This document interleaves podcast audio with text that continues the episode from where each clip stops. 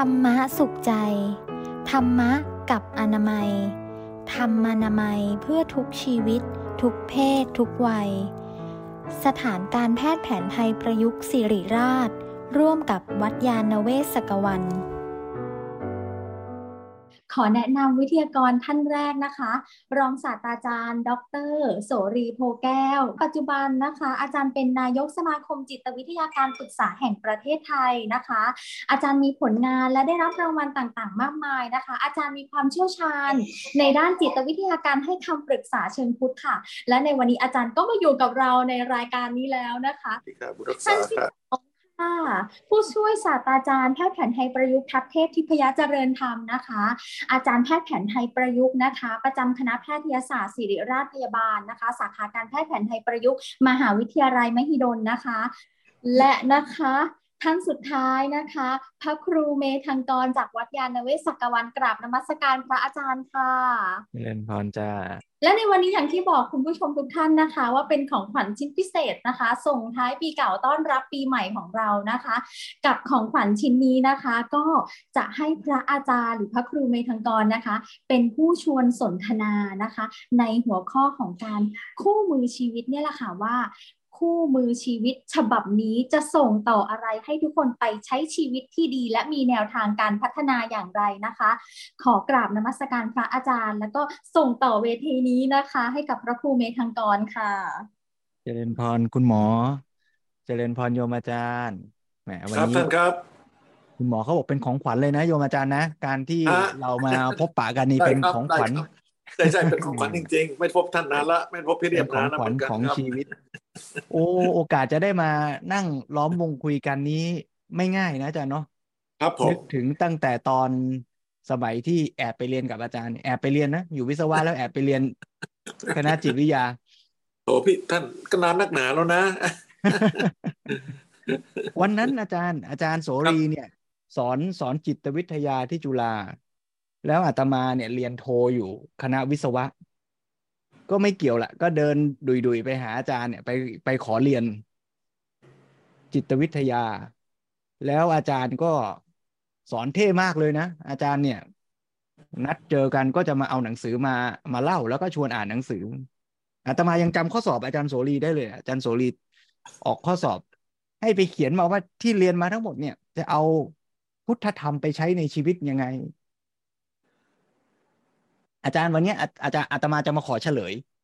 ครับผมอาตมาจะมาขอเฉลยที่อาจารย์ถามท่านก็เลยได้บวชไปเลย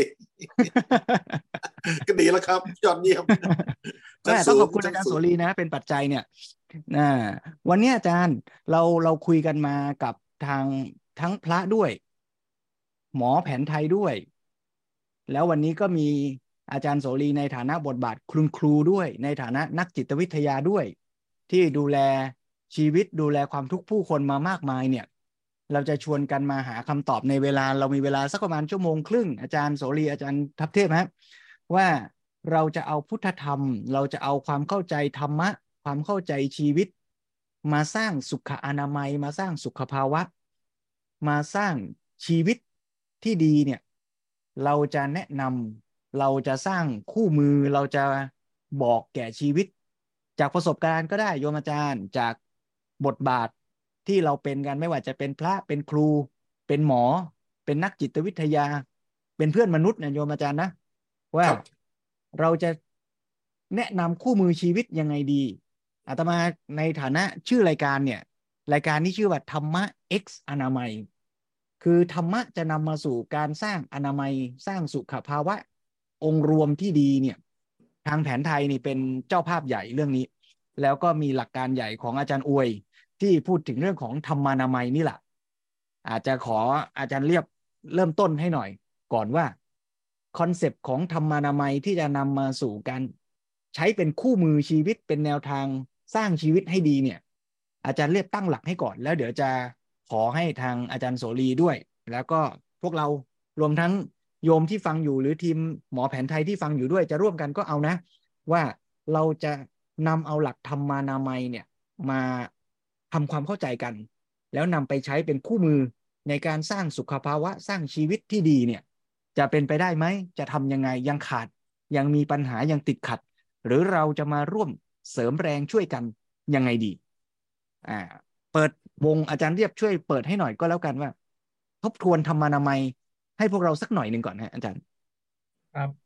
ครับนมัสการท่านพระครูสวัสดีท่านอาจารย์สุรีแล้วก็ทุกท่านดีสวัสดีพี่เรียบเช่นถึงท่านอาจารย์สุรีมากเลยนะครับไม่ได้ไม่ครัได้บผเจมอเช่นกัน เช่นกัน ครับก็ประเด็นก็คือว่าเอ่อทำไมเราถึงถึงต้องมีเอ่อกิจกรรมนี้หรือว่ารายการนี้ขึ้นมาอ่าจุดประสงค์หลักก็คือ เราก็ก็อยากจะเผยแพร่องค์ความรู้เกี่ยวกับเรื่องของศาสตร์ธรรมานามัยนะครับ เราจะใช้คำว่าทำเอ่อ กิจกรรมเนี้ยครับเป็นเป็นกิจชื่อนำเลยของธรรมธรรมานามัย ทีนี้คำคำนี้มันมาจากตรงไหนนะครับแต่คำมามาตรงนี้เป็นคำคนที่คิดค้นขึ้นมาคืออ่าศาสตราจารย์นายนายแพทย์อวยเกตสิงห์นะครับ ซึ่งเป็นผู้ก่อตั้งอ่าหลักสูตรการแพทย์แผนไทยประยุกต์ขึ้นมาครั้งแรกในประเทศเราเมื่อปี 40 ปีพอดีนะปีนี้ท่านพระครูวันที่สองที่ผ่านมาเนี่ยโอ้เหรครอบ40 ปีพอดี ท่านก็เห็นว่าเอ่อทำอย่างไร ทำอย่างไรคนไทยถึงจะมีสุขภาพดี ตัวท่านเองตอนนั้นเนี่ยที่ท่านคิดขึ้นมาเนี่ยตอนที่ท่านเกษียณอายุแล้ว แล้วท่านก็คิดว่าถ้าเกิดสมมติว่าคนไทยนี่มีสุขภาพดีอายุยืนยาว ก็น่าจะทำประโยชน์ให้กับประเทศชาติได้มาก ดังนั้นเนี่ยจะทำยังไงให้คนไทยมีสุขภาพดี สุขภาพแข็งแรง ท่านก็เลยประมวลเอาศาสตร์องค์ความรู้ที่มีอยู่ในในโลกณขณะนั้นณขณะนี้ที่ท่านเห็นเนี่ยเพราะท่านเป็นแพทย์แผนปัจจุบันใช่ไหมครับขณะเดียวกันเนี่ยท่านสนใจเรื่องธรรมะมาก นะไปไปกราบตัวเป็นลูกศิษย์สายผ้าป่าคือนะหลวงปู่ขาวที่ว่าถ้ำกองเพลนนะครับ แล้วก็ฝ่ายพระอาจารย์ฟั่นเป็นยุคที่เป็นลูกศิษย์ของพระอาจารย์หลวงปู่มั่นแล้วใช่ไหมฮะท่านก็ไปเที่ยวไกลเที่ยวคือนั่งรถไฟเนี่ยจากกรุงเทพเนี่ยขึ้นไปกราบพระพระอาจารย์ที่ว่าถ้ำกองเพลนที่หนองบัวลำพูอยู่เป็นประจำไปรักษาไปดูแลท่าน ท่านก็ซึมซับองค์ความรู้เกี่ยวกับเรื่องธรรมะมา ท่านก็เลยเห็นว่าเนี่ยส่วนหนึ่งละที่เป็นส่วนที่น่าจะเป็นเป็นองค์ความรู้ของของคนไทยขณะเดียวกันท่านก็สนใจ เกี่ยวกับเรื่องอ่าเกี่ยวกับเรื่องของศาสตร์การแพทย์แผนไทย ท่านก็เลยเอาทั้งทุกส่วนเนี่ยมาประมวลเข้าด้วยกันนะจะสังเกตว่ามันเริ่มต้นจากทุกๆงานของท่านเลยนะครับธรรมนามัยเนี่ยหนึ่งก็คืองานแพทย์แพทย์แผนไทยสองก็คือธรรมะ สามงานงานหนึ่งที่ท่านได้รับรางวัลของกรมพระราชศึกษา เพราะว่าท่านเป็นคนบุกเบิกคนแรกเกี่ยวกับเรื่องของเดินมาราธอนวิ่งมาราธอนเนี่ยอาจารย์อวยเป็นคนพาทำตอนครั้งแรก แล้วก็เราเห็นอุปกรณ์ตามสวนสาธารณะไม่ว่าจะเป็นเรื่องการเดินการstep อะไรต่างๆพวกนี้เป็นสิ่งที่อาจารย์คิดค้นไว้ให้ 20 กว่าปีผ่านมากรมอนามัยเห็นเกิดประโยชน์เลยตั้ง แต่เพิ่งจะแต่งตั้งโล่ให้กับท่านว่าท่านเป็นเป็นคนที่มีความสำคัญดังนั้นสรุปว่าท่านก็เลยประมวลเอาความรู้ตรงนี้ครับ มา จัดทำเป็น concept สั้นๆนะครับภายใต้ concept ที่ชื่อว่าธรรมานามัย เห็นว่าท่านรวมเกี่ยวกับเรื่องของคำสามคำเข้ามาอยู่ไว้ในนี้ ก็คือกายานามัยคือจะต้องมีร่างกายที่แข็งแรงนะจิตตานามัยจะต้องมีกำลังจิตพลังจิต หรือสภาวะจิตที่ดีที่แข็งแรงขณะเดียวกันต้องรู้จักใช้ชีวิตด้วยดังนั้นเลยมีคำสามคำนี้ขึ้นมา ก็คือธรรมนามัยประกอบไปด้วย กายานามัย จิตตานามัย แล้วก็ชีวิตานามัย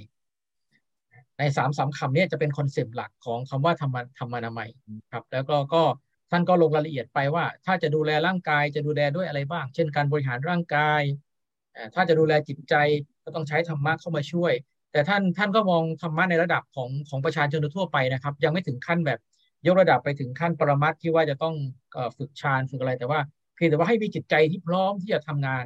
อืมครับจุดสูงสุด เท่าที่ถ้าผมจำไม่ผิดก็คือ พร้อมที่จะรับใช้ ผู้อื่น คือมีความแข็งแรงไปทำไม แข็งแรงไปแล้วก็จบไม่เกิดประโยชน์ แต่แข็งแรงกายแข็งแรงใจแข็งแรงเสร็จแล้ว ต้องเอามาทำประโยชน์นะให้กับสังคมประเทศชาติ นี่คือสิ่งสำคัญและท่านเองก็ทำเป็นตัวเป็นตัวอย่าง เช่น ท่านเกษียณเสร็จแล้วท่านไม่ได้หยุดเห็นไหมฮะท่านมาก่อตั้งอายุรเวทวิทยาลัยในตอนที่ท่านเกษียณ แล้วท่านก็ทำจนกระทั่งเรื่อยๆมา ตอนนั้นท่านกะจนกระทั่งท่านเสียชีวิตไปนะครับ ก็คือท่านทุ่มเทงานเนี่ยเพื่อประเทศชาติเพื่อสังคมตลอดเลยนะครับ อันนี้ก็เป็น เป็นเหตุผลว่าทำไมคนควรจะมีสุขภาพดี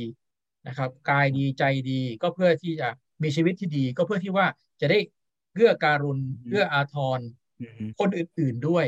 นะครับ แล้วก็จะเป็นบุญกุศลกับตัวเองนะครับผมคิดว่า อันนี้ก็คือคอนเซปต์สำคัญที่คิดว่า เป็นเรื่องเอ่อหัวใจหลักของธรรมนามัยครับท่านพระครูอ่าคือคือเท่าที่เราคุยกันมาโยมอาจันโสรีตั้งแต่ต้นปีมาเนี่ย เราเราก็ คุยกันเนี่ยวนกันอยู่ตรงธรรมานามัยเนี่ยมันก็เริ่มเห็นชัดมากขึ้นเรื่อยๆเนาะอาจารย์เนาะว่า เราพูดถึงการดูแลสุขภาวะเนี่ยมัน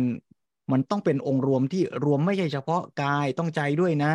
มันรวมไม่ใช่เฉพาะเรื่องของตัวเรานะ มันเกี่ยวข้องกับสังคมด้วยนะ มันไม่ใช่ดูแลเฉพาะปัจจุบันนะ มันต้องดูแลเผื่อไปสำหรับอนาคตด้วยนะ มันต้องมองภาพรวมทั้งหมดของของการที่จะดูแลสุขภาพ แล้วก็ไม่ใช่ดูเฉพาะตอนป่วยด้วยนะ ต้องดูตั้งแต่ ใช้ชีวิตไปเลยแหละเรียกว่า ให้คนมีสุขภาวะไม่ได้แปลว่า ให้คนหายป่วยอะ่ะคำว่าสุขภาวะมันใหญ่กว่านั้นเยอะเลยเนี่ยอันนี้ถ้าถ้ามองในมุมชีวิตโดมอาจารย์โสรี อาจจะช่วยขยายหรือเราอาจจะค่อยๆคุยกันไปแล้วอาจารย์อยากจะเสริมเติมตรงไหนเอาเลยนะฮะว่าแล้วตกลงถ้าถ้าเราจะพูดถึงคู่มือชีวิตเนี่ย อาจารย์โสรีมองทำมนามัยมันเป็นคู่มือได้ไหมหรืออาจารย์คิดว่าเอ้ยมันควรจะต้องเน้นหรือเติม หรือเพิ่ม ในมุมไหนยังไง มันถึงจะเป็นชีวิตที่ดีครับในมุมอาจารย์เนี่ยเอ่อกราบท่านนะท่านนะ พี่เรียบนะสองสามวันที่ผ่านมาเนี่ยผม ผมนึกถึง อยากจะเขียนคล้ายๆหนังสือสักเล่มหนึ่งโอ้ว่าชื่อว่า ครูสอนศิลธรรม พูดพูดเติมความอิ่มเต็มให้แก่ชีวิตอือหือ เติมคของวามเล็บในทุกวัยเลยนะในทุกวัยโอ้ผมรู้สึกว่ามันจะเป็นเรื่องสำคัญมากศิลธรรมจริง ๆ ก็หมายถึงจิตใจที่ ที่อิ่มเต็มอะครับผม ครับ จิตใจที่อิ่มเต็มก็คือจิตใจซึ่งที่ที่ท่านก็พูดเสมอว่าต้องไม่มีกิเลสคือผมไม่แน่ใจว่ามันมาได้ยังไงว่าสังคมไทยเราหลงลืมสิ่งเหล่านี้ไปเนี่ยครับ แล้วก็มองข้ามไปเพราะเขาศีลธรรมนี่หมายถึง องค์รวมอย่างแท้จริงเลยนะท่านนะ เป็นหนึ่งเดียวแบบแน่นแฟ้นนะฮะโอ้ยอาจารย์อาจารย์อาจารย์โสรีต้องขยายให้แล้วทั้งเนี้ยศีลธรรมครับในความเข้าใจคนรุ่นใหม่เนี่ย หรือหรือแม้แต่ในในในแวดวงการศึกษาทั่วไปเนี่ย เราก็ยังเข้าใจว่าศีลธรรมหมายถึง ระเบียบวินัยศีลธรรมหมายถึง ตัดผมถูกระเบียบอย่างนี้หรือเปล่าอาจารย์อันนั้นมันเป็นคล้ายๆเบื้องนอก เป็นอืมการสอน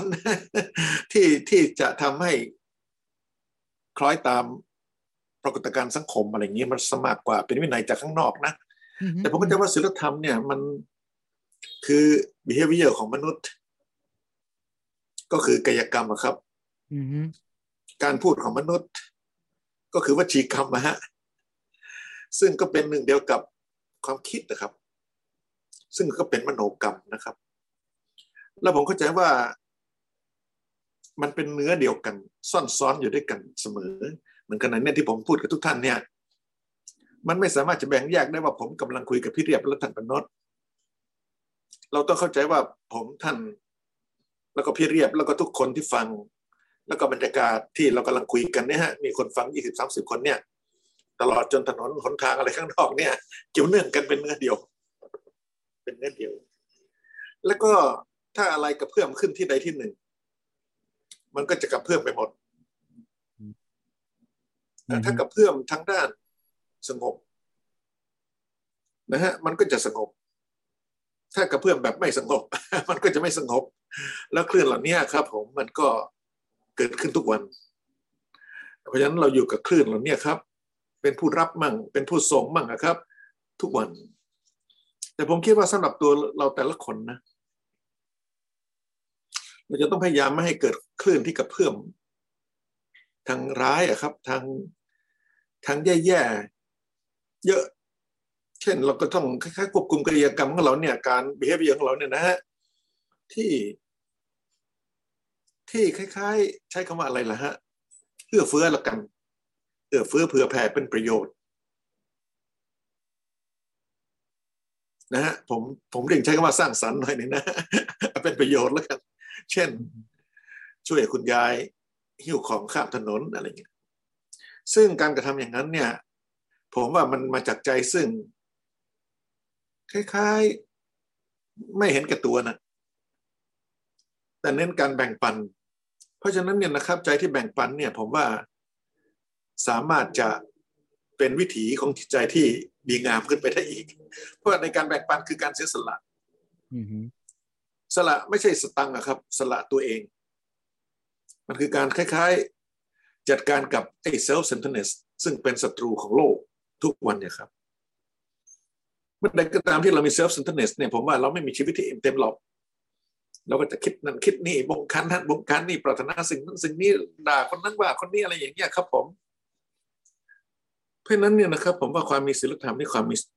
สุขภาพ ของทั้งตัวเองนะฮะของทั้งสมรรถภาพที่เราอยู่ด้วยนะฮะแล้วก็ถ้าหากว่าเข้าโซเชียลก็จะเป็นกับสังคมครับผม เพราะฉะนั้นกายกรรมวจีกรรมเนี่ยก็มาจากมโนกรรม แล้วผมเข้าใจมโนกรรมที่สงบเนี่ย คือศีลธรรมนะฮะก็ศีลห้าข้อเนี่ยครับ ท่านพุทธทาสมักจะบอกว่ามันไม่ต้องถือเยอะขนาดนั้นก็ได้ ถ้าไม่เห็นแก่ตัวเนี่ยนะฮะเราก็มีศีลครบทุกข้อ เพราะฉะนั้นเนี่ยนะครับ ท่านประโนตนี่แหละ ต้องเป็นครูสอนศีลธรรมยุคใหม่ยังไงที่บดีอกเพจ้ะราะความไม่เห็นแก่ตัวตั้งแต่เด็กอือฮึๆท่านคงจะต้องหาทางที่จะพาให้เด็กเนี่ยนะครับ เป็นตัวของเขาเอง แล้วก็เต็มอิ่มกับชีวิตของเขา ซึ่งอันนี้คงจะเป็นเรื่องยาวที่ต้องสนทนากันนะนะฮะไม่ใช่ให้ท่องสีห้าข้อได้ แต่ไม่ได้มีการปฏิบัติเจริญพรแต่ถ้าหากว่ามีกิจกรรมให้เกิดการแบ่งปันนะฮะในห้องเรียนนะครับ ตั้งแต่เล็ก ๆ เลยนะฮะเอื้อเฟื้อเกื้อกูลกันนะช่วยกันทำงานนะนะครับอะไรนี่เป็นเรื่องของการแข่งคงแข่งขันให้ลดหรือว่าลบให้เหลือศูนย์นะฮะแม้แต่การเรียนก็ ไม่ให้เกิดเซนส์ของความรู้สึกต้องแข่งขันเอาชนะอะไรอย่างเงี้ยครับผม ผมว่าเด็กจะค่อยๆ อิ่มเต็มกับชีวิตของเขาทีละขั้นตอนของชีวิตนะเพราะว่าอย่างที่ท่านก็ทราบว่าจิตไม่มีผู้ใหญ่ผู้หรือเด็กอือฮึจิตไม่ขึ้นอยู่กับอายุอืมเพราะฉะนั้นการปลูกฝังจิตของเด็กงดงามเราก็จะได้ผู้ใหญ่ที่งดงามอะครับ เราจะปลูกกันที่ผู้ใหญ่ก่อนก็ได้ปลูกที่เด็กก่อนก็ได้นะเพราะว่ามันอยู่ที่ว่าเราจะเริ่มต้นด้วยความสนุกของเราตรงไหนยังไงอือฮึ แล้วเมื่อเรามีจิตใจที่สงบเนี่ย ผมว่าการพิจารณาสิ่งต่าง ๆ เนี่ยมันจะละเอียดมากขึ้นนะฮะหลวงพ่อท่านหนึ่งบอกว่า เกิดแก่เจ็บตายเป็นของจริง ผมก็เก็บมาคิดเลยนะว่าเออ จริง ๆอะมันจริงจริงๆมันไม่อย่างอื่น เกิดแล้วก็แก่ครับ ผมนี่คืออยู่ในวัยแก่ พี่เรียบก็ตามมาติดๆท่านปนนท์ก็ตามติดๆแล้วก็เจ็บ อาจจะมีแซงด้วยอาจารย์ ครับผมเจ็บ เจ็บเนี่ยผมก็หาพี่เรียบเนี่ยบ่นกับท่านบ่อยๆ ว่าผมเป็นท้องไส้ปั่นป่วนนู่นนี่นั่นอือฮึได้ยินว่าวันนี้อาจารย์ก็ไม่ค่อยสบายด้วยนะเนี่ย ผมไม่ไม่ค่อยแข็งแรงเหมือนก่อนนะท่านไม่รู้เกิดจากอะไร แต่ผมอย่างนี้วิธีที่ผมปฏิบัติกับเขาก็คือ ผมยอมรับ ที่จะอยู่กับภาวะเหล่านั้นอย่างสนิท อันนี้ผมอยากจะฝากทุก ๆท่านเลยนะ ผมเคยสังเกตว่า ไม่อยากท้องปวด อยากให้มันหายอือฮึใจผมยิ่งปวนเข้าไปใหญ่ครับอืมอืมแต่บางบางคืนผมนอนแบบว่าเอาปวดไปเลยเพื่อน มันก็ยังปวดอยู่นะมันไม่ได้หายปวดหรอก แต่ผมอยู่กับเขาได้สนิทมากขึ้น แล้วผมก็ค่อยๆ สำรวจว่ามันเกิดจากอะไรนะฮะอือฮึผมก็เลยทดลองว่าอะเอายาประสาทกระเพราของพี่เรียบที่ให้ผมมากิน หรือยาลดกรดที่หมอให้อือฮึหรือ เอ๊ะ ท้องเราว่างนะเพื่อนอย่างเงี้ย ผมก็ไปเอากล้วยกล้วยตากมากิน ตอนดึก ปรากฏว่า คืนนึงเนี่ยกล้วยตากช่วยผมได้เยอะมากพี่เรียบอืมปรากฏว่าท้องคงว่างอะครับ แล้วมีแก๊สเยอะ เพราะฉะนั้นเนี่ยผมรู้สึกว่า การยอมรับอยู่กับสิ่งที่เป็นเนี่ยผมว่าเป็นเรื่องที่จะต้องฝึกเยอะๆเลยนะ นะฮะจำได้มันแม่นแล้วว่า ผมเคยไปเยี่ยมท่านเจ้าคุณสง่านะครับ วัดชนนะท่านท่านผ่าตัดไอ้ลำไส้ท่านนะอือฮึแล้วก็นั่งคุยกันนะท่านก็บอกว่าอาจารย์ อาตมาได้เห็นคำสอนของพระเจ้าเนี่ยนะว่า เด็ดขาดจริงๆปุถุชนโดนธนูสองดอกอืมอริยบุคคลโดนธนูหนึ่งดอก เนี่ย คือธนูสองดอกก็แปลว่า คนทั่วๆไปเนี่ยเมื่อเกิดปวดฟันอย่างเงี้ยครับ ก็จะมีการปวดใจไปด้วยคือ คือไม่อยากปวดฟัน แล้วก็ลนลานดิ้นรนหาหมอนะครับเพื่อจะได้หายปวดฟันเร็วๆเพราะฉะนั้นนี่คือโดนธนูสองดอก แต่ถ้าปวดฟันก็ดูครับอืมทานยาแก้ปวดก่อนนะ รักษาใจให้สงบ ถ้ามันไม่ไหวก็ต้องหาหมอแหละครับ เพราะว่าท่านเป็นผู้เชี่ยวชาญใช่ไหมนะฮะคือคือการที่อยู่กับชีวิตอย่างเงี้ย ในแต่ละครั้งมั้งครับ ในแต่ละขณะ ผมว่าเป็นสิ่งที่พึงปฏิบัติมากครับ เพราะว่าเราไม่รู้หรอกว่าพรุ่งนี้เราจะเป็นอะไรอือฮึ แล้วก็ไอ้ที่ผ่านไปแล้วก็ไม่ก็ช่างมันเถอะมันเป็นไปแล้ว แล้วก็ก็รักษาดูแลไปแล้วนะครับ เราคงผมคิดนะ เราคงไม่สามารถออกกำลังกายวันนี้เผื่อวันพรุ่งนี้ได้ เราคงออกกำลังกายเท่าที่เราออกกำลังกายได้นะฮะวันนี้ แล้วก็ให้มันแข็งแรงวันนี้เท่านั้นอือฮึการจะเผื่อไปอนาคตเนี่ย ผมว่าเป็นเรื่อง เราก็ไม่สามารถจะพยากรณ์ได้นะนะครับอ่าแบบฝึกหัด ที่ออกกำลังกายเนี่ยสมัยหนุ่มผมก็ไปเล่น เยอะนะโยคะมวยจีนไอคิโด สมัยที่ท่านเป็นนอดไปเรียนผมก็ไปเรียนไอคิโดศิลปะป้องกันตัวแบบญี่ปุ่นไงแล้วผมก็โม้เรื่องเหล่านี้ผมว่ายุคนั้นเนี่ย ผมมีแรงไปเล่น ตอนนี้ผมเล่นไม่ได้ เพราะว่าอย่างที่ผมบ่นกับพี่เดียผมเบียนหัว ถ้าโยคะที่ปักหัวลงไปนี่ผมคง สลบไปคาคาพื้นเลย ผมก็เลยได้ได้ทำสิ่งที่ท่านอาจารย์โผแนะนำผมมานานแล้วนะท่านปนดคืออะไรแกว่งแขนอ่าใช่อ่าอาจารย์โพบอกให้แกว่งแขนผมก็ด้วยแกว่งวันละประมาณพันหนึ่งแล้วก็ขยับร่างกายให้มันเคลื่อนไหวนะฮะเดินมั่งอะไรมั่งนิดๆหน่อยๆครับ เพราะว่าเหตุปัจจัยเนี่ย คือเช่นเป็นหัวท้องปวนอะไรเงี้ยครับ มันทำให้ไม่สามารถจะออกกำลังกายได้อย่างเต็มที่อย่างที่เคยเป็น เพราะฉะนั้นผมก็คล้ายๆ อยู่กับมันอย่างที่มันให้แก่เราได้อะครับ ทุกท่านครับ อันนี้ผมว่าเป็นการฝึกปฏิบัติธรรม หรือวิปัสสนาขั้นขั้นขั้นใช้ชีวิตขั้นมัมานใช้ในชีวิตประจำวันเลยแหละใช่ไหมอาจารย์ถ้าอย่างเงี้ย เพราะฉะนั้นยอมรับสิ่งที่เป็นอยู่อือฮึคำว่ายอมรับนี่คนก็คิดว่ามันพ่ายแพ้ไม่ใช่ครับ ยอมรับในสติปัญญาคือว่ามันเป็นยังไง พิจารณามันให้ถ่องแท้ว่าจะจัดการกับมันยังไงนะครับ โดยที่ไม่ต้องมีความกลัวอือฮึ วิตกกังวลว่า เฮ้ย ตายเปล่าวะเนี่ย เพราะว่า ผมก็คล้ายๆพูดพูดถึงความตายแล้วเนี่ยนะผมก็คุยกับเด็กๆลูกศิษย์ว่า วิธีที่จะเอาชนะความตายได้มีประการเดียวต้อนรับมันอืมถ้ามันต้อนรับมันเนี่ย มันก็ทำอะไรเราไม่ได้ ไม่ทำให้เราเจ็บปวด ไม่ทำให้เรารู้สึกต้องคล้ายๆ ดิ้นรนหลีกหนีอะไรอย่างเงี้ยครับ คือเรานอบน้อมเลยอะอือฮึ แล้วก็นอบน้อมแบบที่เราไหว้พระนะนโมตัสสะพระกัปะโตระหะโตสัมมาสัมพุทธะขอนอบน้อมแด่พระผู้มีพระเจ้าพระองค์นั้น พระผู้มีพระเจ้าพระองค์นั้นก็ หลายท่านอาจจะหมายถึงเจ้าชายสิทธัตถะตอนบรรลุธรรมหลายท่านอาจจะหมายถึงพระพุทธรูป แต่พระพุทธเจ้าพระองค์นั้นในความหมายหลังสุดเนี่ยหมายถึงความเป็นจริงของชีวิตนะครับ เป็นธรรมะที่ทำให้พระพุทธเจ้าซึ่งมาพบแล้วเนี่ย เป็นพุทธะ เพราะฉะนั้นเราก็อ่อนน้อมกับชีวิตเลยต้อนรับกับชีวิตเลยนะแล้วผมคิดว่าต้องฝึกกันตั้งแต่เด็กเลยนะครับอือฮึสุขภาพเนี่ยถ้าจะออกกำลังกายกันบ้างก็ออกขณะที่ออกมันก็อาจจะสดชื่น แต่ออกเพื่อนี่ยผมไม่แน่ใจว่ามันจะให้ผลหรือเปล่านะออกเพื่ออาจจะให้ผลนะผมไม่แน่ใจนะ ผมก็เคยคิดว่าเอ๊ะที่ร่างกายผมแข็งแรงอยู่ทุกวันนี้มันเป็นผลมาจากการที่ผมเล่นไอคิโดหรือเปล่าสมัยหนุ่มอายุสามสิบต้นๆอะไรอย่างเงี้ยครับ ซึ่งเราตอบไม่ได้ครับ มันอาจจะเป็นร่างกายที่ได้รับตกแต่งมาจากเทวดาฟ้าดินให้เป็นอย่างเงี้ย ผ่าน generation ต่าง ๆ นานาของพ่อแม่นะครับ เป็นโอ้เป็นร้อยแหละครับ แล้วก็ท่านกินอะไรมั่งก็ไม่รู้ใช่ไหมฮะท่านแข็งแรงมั่งยังไงก็ไม่รู้นะฮะร้อยร้อยร้อยร้อยเจเนอเรชันนั้นนะเป็นคนเป็นแสนแสนคนเนี่ย เมื่อค่อยๆสังเคราะห์หรือว่าอินทิเกรตกันแล้วนะมาเป็นผม ผมก็ต้องรับมรดกทั้งหมดนะครับ เช่น พี่เดียบเคยรักษาโรคอันนั้นฮะ psoriasis ผมผมก็บอกพี่ มันเป็นเรื่องมรดกพี่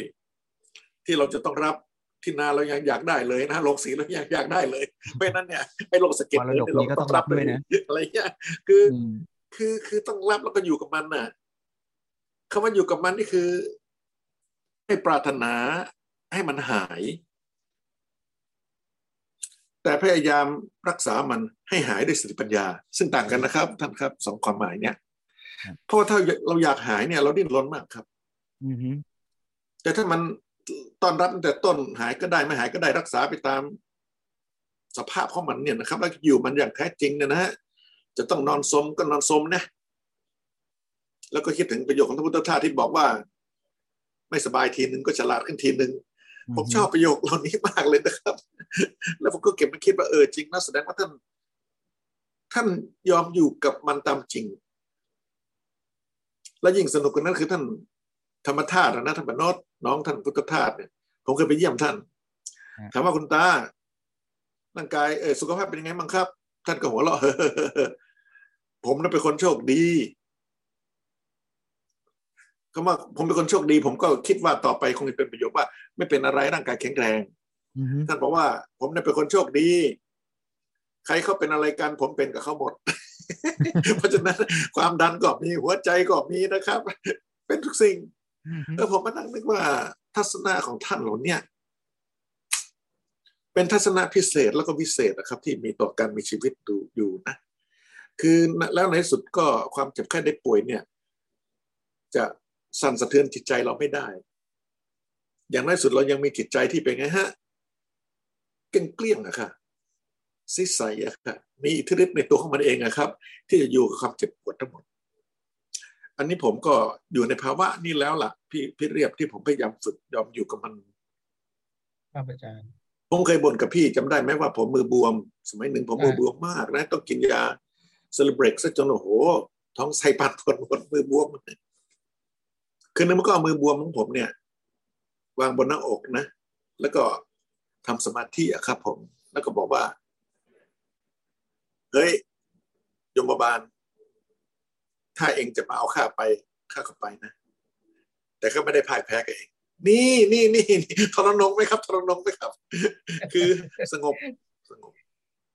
เอาไปได้แต่กายแต่ใจเนี่ย เป็นของเรา คืออันนี้ผมไม่รู้ว่าน้องๆผู้ฟังคิดแล้วจะคล้าย ประทับใจดื่มด่ำอะไรยังไงมั่งนะแต่ผมคิดว่าเป็นวิธีเดียววิธีเดียวที่เราจะอยู่ความเจ็บไข้ได้ป่วยให้เราอยากอย่างให้มันเป็นไปตามธรรมชาตินะครับ แล้วก็นอบน้อมต้อนรับมันอย่างสนิท แต่ไม่ได้แปลว่าไม่รักษานะ แต่ไม่ได้รักษาด้วยความอยากให้หาย อยากขีดเส้นใต้ฮะคือตัณหาเนี่ย ไม่อยากรักษาให้หาย ด้วยสติปัญญาครับ ไม่ต้องอยาก เพราะว่าไอ้ตัวอยากมันสร้าง ปัญหาให้เรามากครับ ผมเคยสังเกตนะแล้วถ้าอยากนี่มันดิ้นรน แต่มันไม่ได้มาแบบโอ้โหโชงช่างนะครับ มันมาแบบเงียบๆมันแฝงมาแบบเงียบๆในใจเราเนี่ย มันแอบซ่อนอยู่ที่ใดที่หนึ่งไม่รู้ล่ะ แล้วมันทำให้เราร้อนรนดิ้นรนไม่สงบสุขครับ เพราะฉะนั้นเนี่ยนะฮะ มีสติปัญญาดูแลความเจ็บไข้ได้ป่วยของตัวเองนะครับ โดยที่ไม่ต้องอยากหายหรือไม่อยากหายอาตมาได้อยู่กับมาแบบนอบน้อมกับมันแล้วก็โอบกอดมันไว้กับอ้อมแขนของเราครับเจริญพรนี่นี่เป็นเหมือนบทแรกของของคู่มือชีวิตเลยนะอาจารย์ คืออาจารย์ให้ keyword ว่าอ่อนน้อมต่อชีวิตแล้วก็ยอมรับอย่างที่มันเป็นอะอาจารย์ ครับ มันจะปวดท้องมันจะมือบวม เราก็ยอมรับอย่างที่มันเป็น เราจะเกิดมารับพันธุกรรมจากพ่อจากแม่จากสภาพแวดล้อม จากระบบสังคมที่มันเป็นเนี่ย เราก็ยอมรับโดยไม่ไปต่อสู้กับมันอย่างที่อาจารย์ว่า ครับคำว่ายอมรับเนี่ยไม่ได้แปลว่ายอมแพ้นะเพื่อนๆคริสเตียนเราจะเรียกภาวะนี้ว่า surrender คือซีโรราบครับท่าน เรื่องนี้ตรงราบกับความจริงชีวิตเลย หลวงพ่อสมเด็จก็เพิ่งคุยสนทนาธรรมกับพระใหม่เมื่อเมื่อวันสองสามวันที่ผ่านมาเนี่ย พูดถึงเรื่องอริยสัจเนี่ยโยมอาจารย์ก็อาตมาว่ามันคือจุดเริ่มต้นของทุกชีวิตที่อาจารย์ว่าว่า เราต้องยอมรับต่อชีวิตก่อนคือ ยอมรับอย่างที่มันเป็นทุกเกิดขึ้นก็รับรู้ทุกเนี่ยครับเห็นปัญหาก่อน ไอ้คนไม่เห็นปัญหานี่ก็ ก็ยากอย่างหนึ่ง อีกประเภทคือเห็นแล้วก็ไปพยายามอยากให้มันเป็นอย่างใจเรา อย่างที่ว่าด้วยตัณหาเนี่ยเนาะคือครับ อยากให้มันเป็นอย่างใจอะ แต่ไม่ใช่อย่างที่มันจะเป็นตามธรรมชาติ ตัวอย่างหนึ่งที่หลวงพ่อสมเด็จยกบ่อยๆ คล้ายๆที่จันโสรีพูดเลยคือปลูกมะม่วง ถ้าเราปลูกแล้วอยากให้มันโตอย่างใจเราเนี่ยไอเนี่ยตัณหาแต่ถ้าเรายอมรับว่ามะม่วงต้นนี้มันพันนี้ มันได้อย่างนี้ มันต้องดูใช่แลครับอย่างนี้ แล้วดีที่สุดนะ ตามสภาพของมะม่วงต้นนั้นน่ะ มันจะได้ยังไงอะ เราก็ทำเต็มที่นะฮะอันนี้กระมังที่จันโสรีว่าเมื่อกี้ว่า เราทำด้วยสติปัญญาเนี่ย ไม่ใช่ครัทำบด้วยความอยากให้ให้ฮะเป็นอย่างใจเราใช่ไหมอาจารย์ใช่ใช่ครับ อันนี้คือปรมัตถ์พอเราเข้าใจบรรลุสภาพความจริงเป็นของชีวิตเนี่ย มันใช่ก็ครัจะบเป็นคพัวามฒจรินางชีวิต ให้ใช่ดีครับที่สุดตามที่มันจะเป็นได้ฮะไม่ใช่ให้มันเป็นอย่างใจเรา พัฒนาชีวิตนี่ผมเข้าใจว่าคงจะต้อง หมายถึงพัฒนาจิตใจอะครับ เจริญพร เพราะว่าตัวชีวิตที่เป็นร่างกายเนี่ย ยังไงมันก็มีขีดจำกัดของมันนะ แต่ทางจิตใจเนี่ย มันคล้ายๆมันก็มีขีดจำกัดแหละครับ แต่ว่ามันมันลึกซึ้งมาก อาจารย์ แต่เอาจริงๆอะคนในโลกไม่ได้คิดอย่างที่เราคุยกันนี่อาจารย์ คนในโลกเนี้ยเขาบอกว่า อย่าว่าแต่ยอมรับเลยอาจารย์ เขาเนี่ยคาดหวังว่ามันจะต้องดีกว่านี้สวยกว่าเดิม เป็นอย่างที่ฉันต้องการ ครับผมหรือแม้แต่เจ็บป่วยแล้วก็ต้องยื้อให้ถึงที่สุด ครับ มันเหมือนคู่มือคนละเล่มอะอาจารย์ มันต่อสู้กันในกระแสของความอยากให้ได้อย่างใจเราครับกัผมกระแสที่เราก็รู้ว่า สภาวะธรรมชาติที่ดีมันควรจะเป็นยังไงเนี่ย คือการต่อสู้อย่างนี้ยครับ ท่านมีมาเป็นพันปีแล้วนะครับ แล้วมันก็จะคงจะเป็นต่อไปอีก เพราะฉะนั้นเนี่ยนะฮะผมใช้คำว่าต่อสู้นะอือฮึ มันคือการสู้กันระหว่างทิฏฐิสองทิฏฐิท่านก็ทราบอะระหว่างมิจฉากับสัมมาเจริญพรนะฮะที่ท่านอะไรดีล่ะครับปปชาเนี่ย ผมก็เชื่อว่าท่านเห็นประโยชน์ของสมมาทิฏฐิและท่านก็จะต้องเป็นองค์ปาถกของสมาธิฐิจะทำยังไงได้แค่ไหนนี่ แล้วแต่กำลังครับผมนะฮะแล้วแต่กำลังเท่าที่เรามีคิด ถึงต้นมะม่วงของท่านสมเด็จก็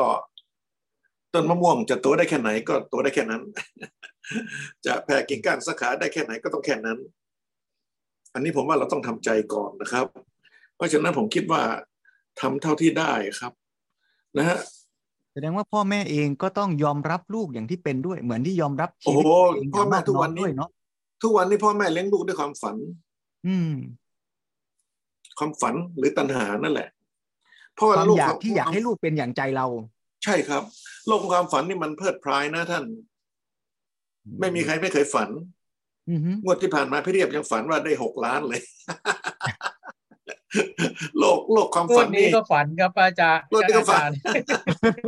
คือโลกฝันนี่มัน มันเพลิดเพลายใครก็อยากไปอยู่อือฮึแล้วก็เลยบีบคั้นความเป็นจริงชีวิตเนี่ยให้ไปอยู่ที่ฝันอือฮึ ซึ่งมันสร้างปัญหาความขัดแย้งขึ้นมาตลอดเลยครับทุกท่านครับ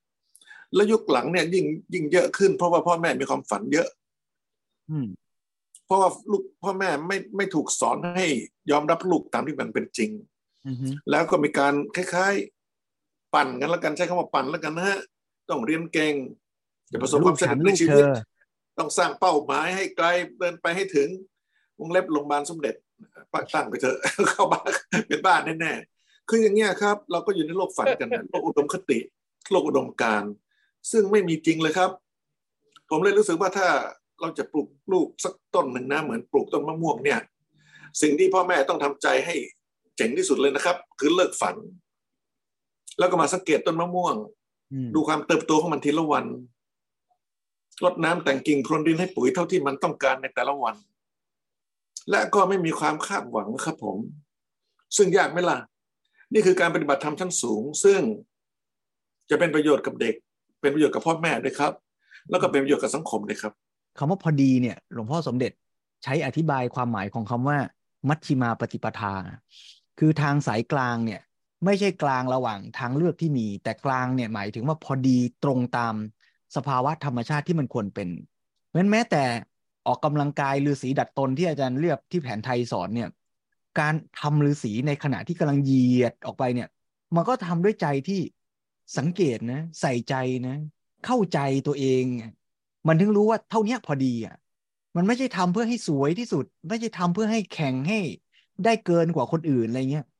มันต้องอยู่ในทุกขณะของชีวิตเลยนะไอ้คำว่าพอดีเนี่ย แล้ว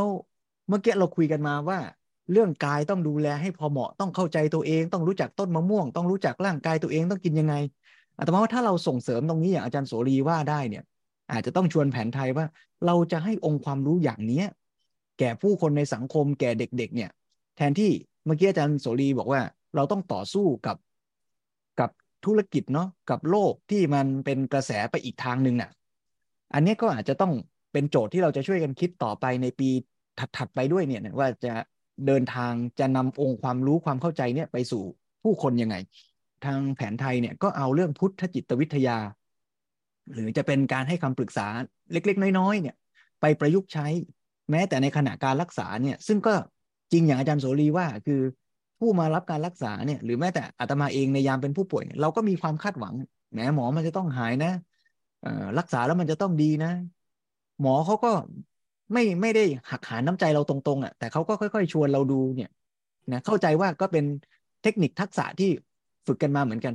เพื่อที่จะกลับมาทำงานกับใจของผู้ป่วยด้วย แล้วก็ทำยังไงให้ใจของผู้ป่วยเนี่ย ไม่ใช่แค่รอรับการรักษา แต่ว่ามีกำลังที่จะเข้าใจและวางใจถูกในการใช้ชีวิต เพราะว่าหลายโรคในยุคปัจจุบันเนี่ยก็เกิดจากใจที่มันไม่ไม่สมบูรณ์เนาะ ใจที่เครียดใจที่หวาดกลัวกังวลเนี่ย มันก็ส่งผลมาทางร่างกายด้วยเยอะเลย ในฝั่งใจเนี่ยอาจารย์ทั้งในมุมของคุณหมอ ในมุมของคุณครู ในมุมของนักจิตวิทยาเนี่ย เราจะพาใจคนให้ไปสู่สภาวะที่ดีอะเราจะทำอะไรกันได้บ้าง ให้เขามายอมรับแล้ววางท่าทีกับชีวิตอย่างที่อาจารย์โสรีว่าตอนต้นว่ายอมรับ เออแต่ก็พัฒนาไปอย่างเต็มกำลังความสามารถเนี่ย มันต้องต่อสู้กับกระแสความอยากในใจเนี่ยอาจารย์เราจะทำอะไรกันได้บ้าง ก็ต้องก็ต้องก็ต้องนำเสนอ ผมว่านะเพราะว่าความรู้เนี่ย ผมว่ามันสู้กันมาเป็นพันๆปีแล้วครับต้องนำเสนอเอ่อแต่ทีนี้การจะนำเสนอเนี่ยผมเข้าใจว่าผู้นำเสนอต้องเข้าใจทำแท้หน่อยนึงนะอืมซึ่งก็แปลว่าจะต้องมันสังเกตตนเองนะฮะที่ท่านครับที่ท่านใช้ว่าพอดีเนี่ย สังเกตเนี่ย สมาธิวิปัสสนาพวกนี้ครับผมว่าเอามารวมกันซะเป็นเรื่องของการสังเกต อืมเพราะว่าการติดตามสังเกตตัวเองเนี่ย มันก็คือการทำสมาธินะครับใช่ไหมคือการฝึกสติรู้ว่าเออปวดตรงนี้ตรงนี้ตึงตรงนี้คลื่นก๊าซคลื่นแห้งเพราะฉะนั้นเนี่ยนะครับ การการมีสมาธิเนี่ยจริง ๆ แล้วเนี่ยมีอยู่ทุกขณะ แล้วเราคงจะต้องยกย่องเชิดชูว่าเนี่ย สมาธินะสังเกตนะ ที่จะทำให้เราเนี่ยอยู่กับปัจจุบันได้อย่างเต็มอิ่ม มันคือความนอบน้อมด้วยแหละ มันคือความพอดีด้วยแหละนะฮะมันถ้ามันสับมันเยอะเนี่ยผมว่าบางทีมันก็ทำให้คล้าย ๆ กระจัดกระจายความเข้าใจเหมือนกัน แต่ถ้าหากว่าเราหุบเข้ามานะครับ แล้วก็ร้อยว่าคำเหล่านี้เนี่ยมีความหมายเดียวกัน อย่างเช่นคำว่าสงบผ่อนคลาย มั่นคง นอบน้อมเนี้ยทุกทุกท่านลองดูครับคำเหล่านี้สี่คำห้าคำเนี่ยความหมายเดียวกันหมดในแง่ของภาวะจิตและขณะที่มีสมาธิยังไงก็มีศีลแล้วก็ยังไงก็มีปัญญาไตรสิกขานี่เป็นองค์รวมที่เป็นหนึ่งเดียว แต่ตอนนี้นะเวลาเราสอนแบบวิเคราะห์นะไหมฮะจะ ศีลก็จะไปที่หนึ่งแยกออกไปเป็นชิ้นสมาธิก็จะไปที่หนึ่งแล้วก็ปัญญาไปที่หนึ่งเนี่ยแล้วคนก็จะเอามารวมกันยากอะครับแต่ทั้งหมดนี่รวมกันเป็นหนึ่งเดียวเพราะว่าชีวิตของเรามีในทีละขณะเท่านั้นเอง มันไม่ใช่ว่าศีลอาทิตย์นี้อาทิตย์หน้าค่อยสมาธิเพราะบางทีอาทิตย์หน้าเราอยู่ไม่ถึงแล้วเราเลยต้องรีบให้มันได้ประโยชน์ในขณะนี้ คือชีวิตมันเป็นองค์รวมอะมันแยกส่วนไม่ได้ใช่ไหมฮะ เราจะเข้าใจชีวิตแบบเป็นองค์รวมนี่ก็ต้องเข้าใจสิ่งสมาธิปัญญา เข้าใจอิทธปัจจยตา เข้าใจแบบเข้าใจนะครับไม่ใช่ท่องได้นะครับ อืคือรับรู้แต่ผมเข้าใจว่ามีการบ่มเพาะได้ เหตุปัจจัยถ้าเราสอนเด็ก ๆ เนี่ย เราสอนให้เขาเห็นความสัมพันธ์ระหว่างเขากับทุกสิ่งได้ในการทำแบบฝึกหัดทำกิจกรรมนะฮะนิดๆหน่อยๆเสมอนะฮะทำกิจกรรมให้เกิดการแบ่งปันเอื้อเฟื้อเกื้อกูล แล้วบอกด้วยว่า เราอยู่ได้ด้วยตัวเองเองไม่ละเราต้องอาศัยซึ่งกันและกัน ผมก็จะว่าถ้าเรารู้วิชาครับ เราก็ปลูกฝังได้เสมอครับไม่ว่าจะเด็กในระดับไหน แต่ทุกวันนี้ถ้าเราสอนเรื่องศีลธรรมเป็นข้อๆนะฮะห้ามฆ่าสัตว์ห้ามตัดชีวิตอะไรเงี้ย มันอาจจะไกลไปสักนิดหนึ่งกับประสบการณ์ของเด็กนะฮะถ้าเราสอนเด็กให้รู้จักการเอื้อเฟื้อแบ่งปันเนี่ยผมเข้าใจว่าถึงจุดหนึ่งเนี่ยมันก็ไม่มีการทำร้ายใครอยู่แล้วล่ะครับใช่ไหมเน้นการแบ่งปันเนื้อเน้นการกรุณา กัลยาณมิตรเป็นปัจจัยที่จะทำให้เกิดโยนิโสมนสิการในใจผู้คน แล้วกัลยาณมิตรที่จะทำหน้าที่ตัวเองได้ดี ก็ต้องสร้างศรัทธา มีปัญญาในการที่จะเป็นแบบอย่างที่ดี แล้วก็เอื้อนเอ่ย เชิญชวนให้เกิดกระบวนการเรียนรู้กระบวนการพัฒนาชีวิตครับวันนี้ที่เราคุยกันมาเกือบจะหมดเวลาแล้วเนี่ยอาตมาขออนุญาตสรุปภาพรวมสักนิดหนึ่งว่า เราเริ่มกันมาจากคำถามว่า เราจะหาคู่มือชีวิต แล้วก็ชวนอาจารย์โสรี ชวนอาจารย์เรียบนั่งคุยกัน ว่าชีวิตเราเนี่ยเราจะพัฒนาให้มันดีไปสู่สุขภาวะ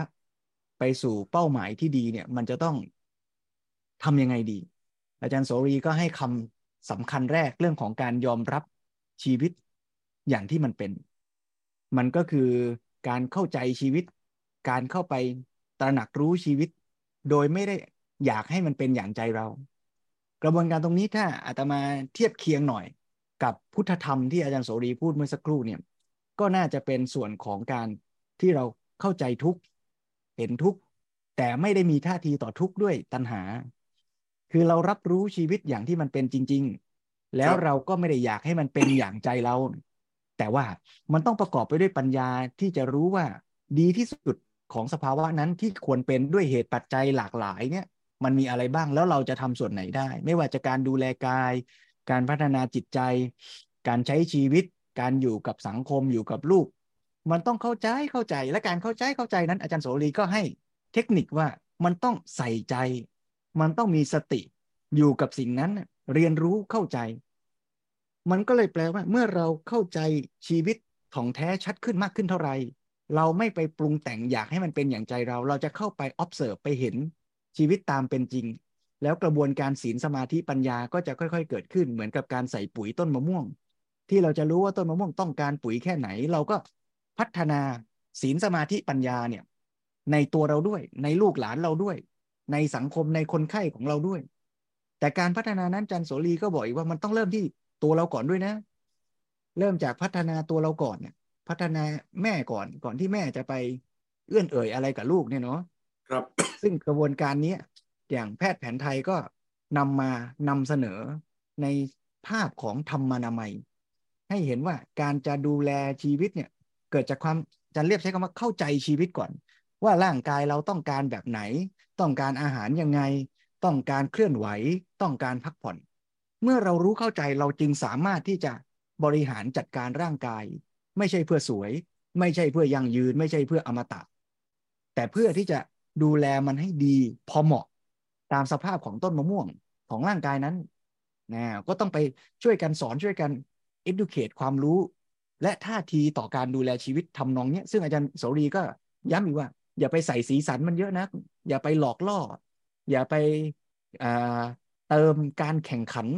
เติมการเก่งแย่งเข้าไปในการดูแลกายนักเลยอะไรเงี้ยเนาะแล้วก็ยังดูแลจิตใจด้วยในเวลาเดียวกันว่า ในขณะนั้นเนี่ย สังเกตร่างกายขณะที่ทำฤาษีดัดตนก็มีสติเข้าไปฝึกในการที่จะสังเกตเห็นชีวิตตามเป็นจริง แล้วก็ออกกำลังมันก็จะพอดีตามวัยพอดีตามเวลา แล้วอาจารย์โสรีก็มาสรุปตอนท้ายว่าไอการดูแลกายดูแลใจ การมีปัญญาเนี่ยศีลสมาธิปัญญาเนี่ยมันไม่ได้เกิดแยกกันด้วยนะ มันไม่ใช่ว่าฝึก ศีลปีนี้ไปสมาธิปีหน้า แต่มันอยู่ในทุกขณะขณะที่เรากำลังสนทนากัน มันก็มีทั้งเรื่องพฤติกรรม เรื่องวาจา เรื่องจิตใจ เรื่องปัญญาที่จะต้องคิด เพราะฉะนั้นการดูแลธรรมนามัย อย่างที่อาจารย์เรียบนำเสนอแนวคิดของอาจารย์อวยนี่อาตมาก็คิดว่ามันก็อยู่ในทุกขณะของชีวิตเหมือนกันกระมังว่า การดูแลกายท่านั่ง ตอนเนี้ยเราจะต้องนั่งยังไงดีอะใจเราอะ จะรักษาใจยังไงให้เป็นกุศล มีสติ มีสมาธิจดจ่ออยู่กับการงานตรงหน้าที่กำลังทำแล้วเราก็รู้ว่าเราจะใช้ชีวิตของเราในแต่ละขณะไปเพื่ออะไร อย่างไรจะเหมาะจะสม ถ้าเรากลับมาเรียนรู้เข้าใจชีวิต เราจะค่อยๆสามารถพัฒนาชีวิตของเรา ไม่ว่าเราจะเป็นเด็กเป็นผู้ใหญ่ แล้วเราก็จะเป็นส่วนหนึ่งในสังคมด้วยนะ ที่จะส่งต่อส่งพลังในฐานะกัลยาณมิตร ถ้าเราเป็นแม่ที่เข้าใจชีวิตมากขึ้นครับเราก็จะเป็นกัลยาณมิตรให้กับลูกเราเนาะถ้าเราเป็นคุณครู เป็นคุณหมอ ที่เข้าใจชีวิตมากขึ้นเท่าไร เราก็จะส่งต่อให้กับ สังคมรอบข้างเราได้มากขึ้น คู่มือชีวิตวันนี้เราได้คาถาสำคัญ คือการยอมรับเข้าใจชีวิต แล้วก็พัฒนาชีวิตอย่างเป็นองค์รวม จะเรียกว่าไตรสิกขาศีลสมาธิปัญญาก็เอาแหละจะเรียกว่าธรรมานามัย กายจิตชีวิตก็เอา ก็ขอให้พัฒนาเป็นองค์รวมคู่มือชีวิตวันนี้ท่านปนดบอกจบละเดี๋ยวยาว ขอบคุณโยมอาจารย์โสรีอย่างยิ่งญาติโยมผู้สนใจที่ เข้ามาในรายการวันนี้แล้วต้องการคู่มือชีวิต ถ้าท่านคาดหวังว่าคู่มือชีวิตกำลังจะบอกให้ท่านมีสุขภาพดีจะต้องทำอะไร ท่านอาจจะผิดหวังกับรายการวันนี้สักหน่อย เพราะคู่มือชีวิตวันนี้ไม่ได้กำลังจะพาให้เรามีสุขภาพดี ไม่ใช่คู่มือที่จะทำให้เราร่ำรวย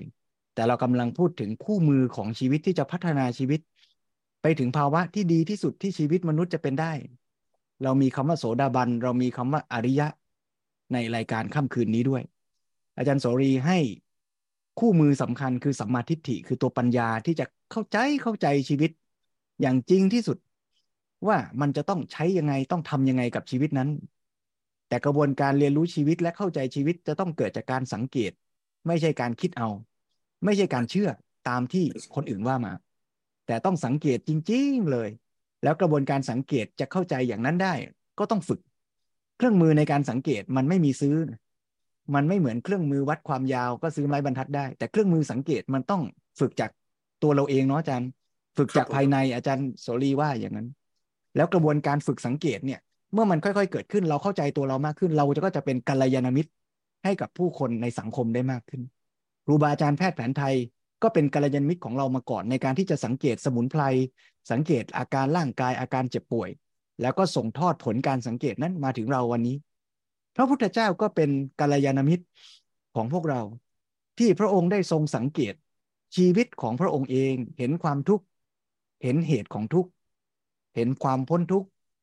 และกระบวนการที่นำไปสู่ความพ้นทุกข์นั้น แล้วก็ส่งต่อองค์ความรู้นั้น มาถึงเราด้วยในวันนี้ เราก็เลยได้คู่มือในการดูแลชีวิตและพัฒนาชีวิต ทั้งในแง่ที่ว่าดูแลให้มีสุขภาพกายดี สุขภาพใจดี มีปัญญาดี ซึ่งรวมทั้งหมดคือชีวิตเดียวกันทั้งหมด ก็หวังว่าญาติโยมทุกท่าน ครูบาอาจารย์ที่ได้มาเรียนรู้ร่วมกันวันนี้ เราก็จะได้คู่มือชีวิต สิ่งสำคัญคือ คู่มือพกไว้ ไม่ช่วยอะไรเราเท่าไหร่นะโยมนะ เราต้องลงมือเดินทางตามคู่มือนั้นกัน แล้วก็มีพวกเราทั้งหมด มีคุณหมอมีคุณครูมี พระเป็นกัลยาณมิตรในการเดินทางร่วมกัน